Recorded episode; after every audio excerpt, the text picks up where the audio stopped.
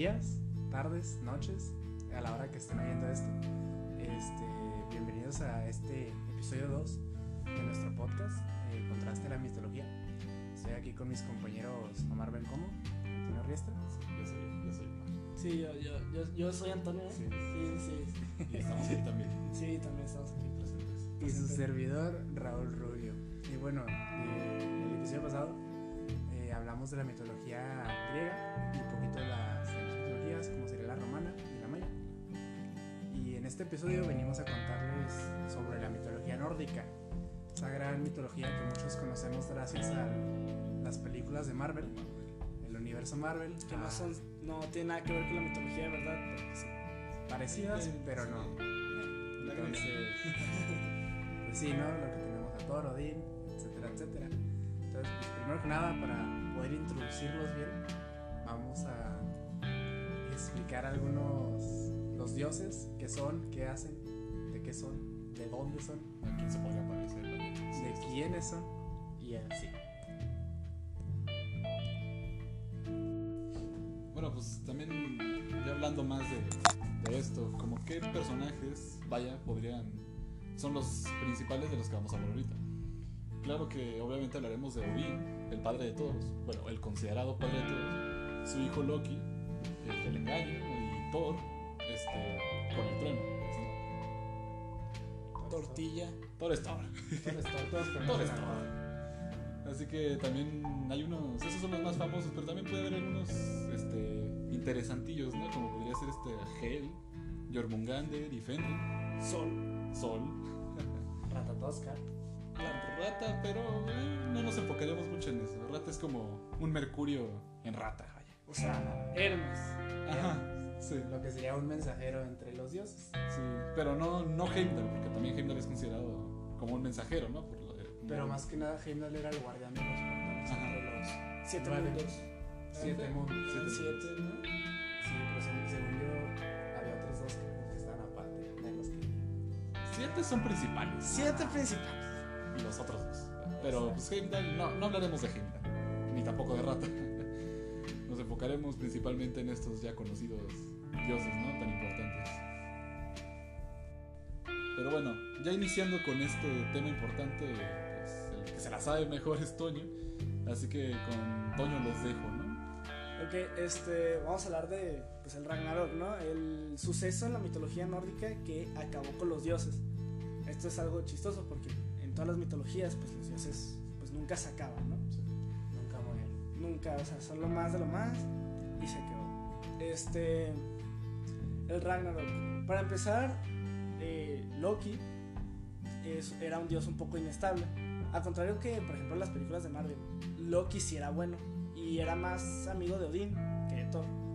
Porque Loki estuvo desde el inicio de Asgard con Odín. Por si no lo sabían, Odín cuando derrotó al eh, gigante de los gigantes, Ymir, este, de su cuerpo sembró el árbol de la vida y de ahí es cuando se originaron pues, los siete mundos. ¿no? Entonces, este, lo importante es Loki. Loki tuvo tres hijos. Una serpiente gigante, conocida como la serpiente del mundo, que se llama Jormungander. Este, un lobo, pero era un lobo gigante. Grandote. como, como el que aparece en Thor Ragnarok. Ah, Contra el que se pelea con Hulk. ándale. Ese, Ese, perrote, ese mero. ese, este, Fenrir y este, Hel, que también sale en Thor Ragnarok. Ella era, estaba mitad viva y mitad muerta, pero su destino era mucho más grande que solo ser eso. Entonces, todo inicia cuando Freya, la reina de las Valquirias, da luz a un hijo que se llama Baldur. Se- después de varias investigaciones entre los dioses, se dieron cuenta que Baldur era el de la profecía, que cuando él moría, el Ragnarok iba a iniciar.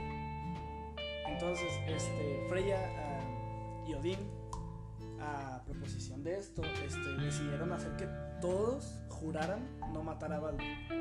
De- dejen ustedes solo los dioses. También las piedras, las flechas, el metal, las plantas, Todo. los árboles, todo. Menos el muérdago, porque el muérdago era considerado la inocencia. El muérdago fue el único que no juró por este. Ah, no matar a Baldur. Entonces, este, Loki, como era muy cercano a Odín, poco a poco se fue enterando de esto. Aparte, este, Odín no solo mantuvo a Loki con él por, por pura amistad, ¿no? Sino también era parte de un plan que ellos tenían, porque Loki era demasiado inestable. Porque decía la profecía que el dios del engaño, más sus hijos, iban a iniciar el Ragnarok. Loki Como que siempre lo tenía ahí, ahí, ahí vigilando, como que quieto, quieto. Pues sí, pues eran amigos porque, por ejemplo, Loki consiguió el Mjolnir, el martillo de Thor, la lanza de Odín y su caballo. Luego el caballo es una historia bastante chistosa. Preñaron a Loki. No vamos a hablar de eso. no, no, no, sí, rápido. Es que Loki se podía transformar en, en animales. Ajá. Y un día, debido a las circunstancias, se tuvo que transformar en un caballo para ahuyentar a otro caballo. Que el caballo andaba construyendo un muro. Eh, Es bastante extraño, pero lo que pasa es que cuando ahuyenta el caballo, el caballo no contaba que era demasiado rápido y va y preña a Loki. Y de Loki sale el caballo de Odín. Además, Loki le, le regaló otro ojo a Odín. Ah, no, Porque, eso- pues, eso no. Odín lo perdió. Y también se lo regaló. Sí. O sea, no se lo regaló, pero sí le hizo una broma. Pero Odín no lo, no lo quería porque cuando él se quitó el ojo era para obtener más poder y eso era como un tatuaje, ¿no? Es una marca de su vida. Y pues... Experiencia, vaya. Ajá, era como una lección.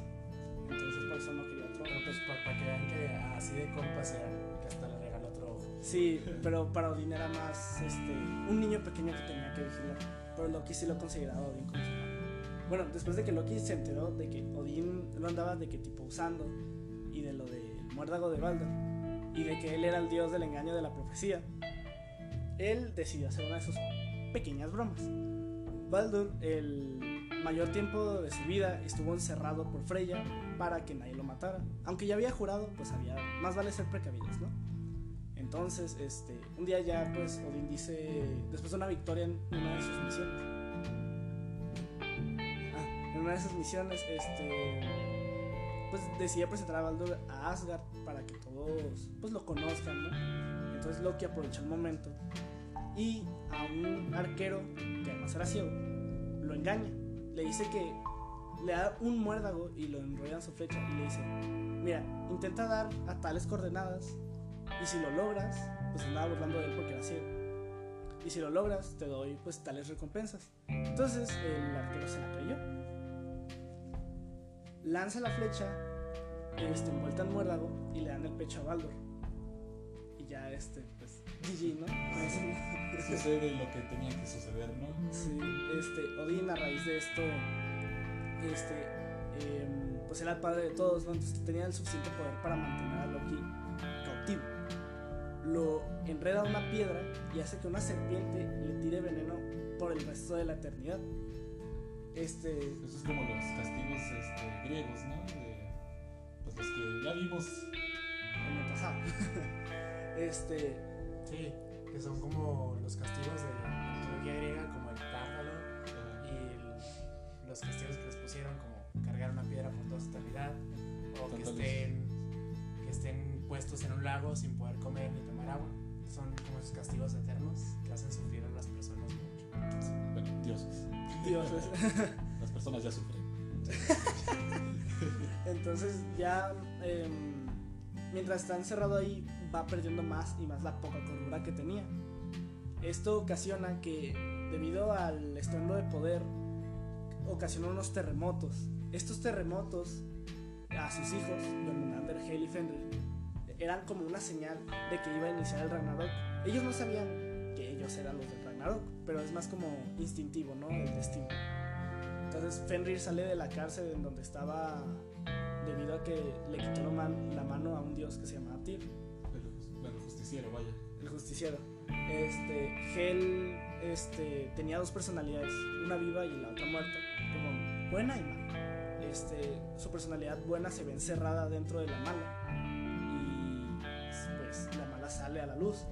Y Jormungandr, que estaba dormido alrededor del mundo, pues despierta. Por si no lo saben, Jor- Jormungandr, o como se diga, es una serpientota, así grandota. Por algo está enredada en el mundo. Ajá, que está enredada en el mundo. Dormida. considerada, bueno, se le, se le suele decir también la serpiente del mundo. Sí, entonces ya estos tres chamacos van por su jefe, su- por su papá. Este lo sacan de la piedra y todos ellos se van al séptimo mundo, al inframundo, donde Hel, este, debido a su personalidad, pues la mala, tenía el destino de reinar el inframundo y pues por consiguiente lo empieza a reinar. Esto ocasiona que pues Loki tuviera algo así como tropas infinitas para invadir Asgard y pues acabar con el padre de todos, Odín, y ya de ahí ir pues matando a todo tipo de... Ah, ah sí, este, tuvieran tropas infinitas para invadir Asgard. Entonces ya van... Los Asgardianos se enfrentan todos contra Fenrir para evitar que se coma el sol, porque el inicio de la profecía era que cuando el mundo se apagara, cuando ya no hubiera sol, este iba a iniciar ya bien bien el Ragnarok. Este, entonces Fenrir se enfrenta a todos los Asgardianos, menos a Thor, porque Thor estaba en una misión pues Muy lejos, lejos. muy lejos de Asgard. Y como Asgard fue el, el primer invadido para después ya invadir los otros siete, este ah pues estaba lejos de Asgard. Entonces ya Es típico, ¿no? Se está acabando el mundo y tú estás lejos. Tú no estás. bebiendo cerveza de Sí, exacto. el buen Thor. Entonces ya Fenrir se enfrenta a todos los Asgardianos y algo chistoso, se come a Odín. Este, literal Se lo come. se lo come. Le- el Odín le salta con la lanza y le dice, no. Y ya se lo come. Mientras este, Fenrir se enfrentaba a los Asgardianos, sus dos hijos, que ahorita pues, no me acuerdo cómo se llaman, fueron a por Sol y a por la Luna. Y entre los dos se comieron al Sol y la Luna. Sol tenía como su, su propia deidad, o sea, no era solo el Sol como si era una diosa. Y la Luna también. Estaba materializada, por así decirlo. Sí, entonces ya se la come y, y inicia el Ragnarok. En eso, pues Loki este, asesina a, a Heimdall. Bueno, se enfrenta contra Heimdall porque Heimdall era como el tercer cuarto más poderoso. Y el primero era, Thor. era fuerte. Este, asesina a Y Heimdall. tenía unos ojazos. Así como una película, tenía unos ojazos. y un buen casco. Ah, este, su misión era asesinar a Heimdall porque Heimdall, en cuanto sonara su, Cuerno. su cuerno, iba a advertir a todos los mundos del Ragnarok. Entonces, Heimdall si logra este, pues sonar el cuerno, pero este, Loki lo mata y a la vez Heimdall lo mata él en una batalla que no sé cómo habrá sido, pero probablemente ha de haber estado muy bueno. Ya, Loki muerto, Fenrir muere del, del cansancio, por así decirlo, de enfrentarse pues, a todo Asgard. Hel en el inframundo, solo quedaba Jormungandr. Entonces Jormungandr este, decide quedarse ahí esperando lo que era su, pues, su misión, ¿no? Matar a Thor era el monstruo más fuerte. Paso final. Ajá, el El monstruo más. El monstruo más fuerte contra el dios más fuerte. Entonces lo- llega Thor, este, Thor, este, como dicen de que los... Una disculpa por la pausa, este, ocurrió algo importante, urgente. Sí. Es que llegó nuestra comida, ¿no? Sí, ya estamos hambrientos. Primero tenemos que. Pero, bueno, pues sigamos por el podcast. Ok, entonces ya Thor se enfrenta contra Jormungandr y bueno, este, los dos mueren otra vez. Pero la muerte de Jormungandr, debido a que no solo era la serpiente del mundo, este al nacer ya estaba conectada pues con el destino. El destino está conectado con el mundo. Entonces su muerte ocasiona así como unas ondas, este, magia, no sé, que despierta a el, algo así como el, el, el mero mero. El El mero mero. del mundo, El mero. Era el paso final. Este fue derrotado primero por Odín cuando apenas inició el mundo, pero no lo derrotó. O sea, la muerte de Surtur ocasionaría la muerte del mundo. Entonces no podía morir, solo fue encerrado. Pero Jormungandr al morir, pues Jormungandr era como el mundo, entonces el mundo, el mundo, Surtur. Surtur ya despertó, vio que no había luz, que no había nada, solo Nadie. nadie. Asgard ya no estaba, que Asgard era como la protectora de todos los mundos. Entonces Surtur se encarga de los demás. Surtur dijo, de aquí soy. De aquí soy. Y así se completa el Ragnarok. Y se supone que al morir todo, nace algo. O sea, algo así como el Big Bang. Cuando no había nada, nace algo nuevo. Se supone que así es como nacen los nórdicos. Bueno, el mundo. Desde ahora, Ajá. actual. El planeta, plan- ajá, nosotros, el planeta Tierra. Somos nórdicos. Ajá, todos somos pues nórdicos. Entonces todos tenemos nuestra residencia en Noruega para irnos a vivir y tener una buena calidad de vida y no ser tercermundistas.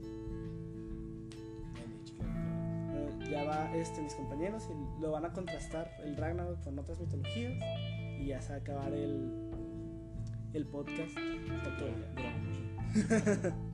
Pero pues bueno, ¿en qué concluimos con esta historia del Ragnarok? Que todos mueren, todos se pelean entre todos eso es lo que pasa en Ragnarok. El fin del mundo y el inicio de una nueva era que somos nosotros los humanos.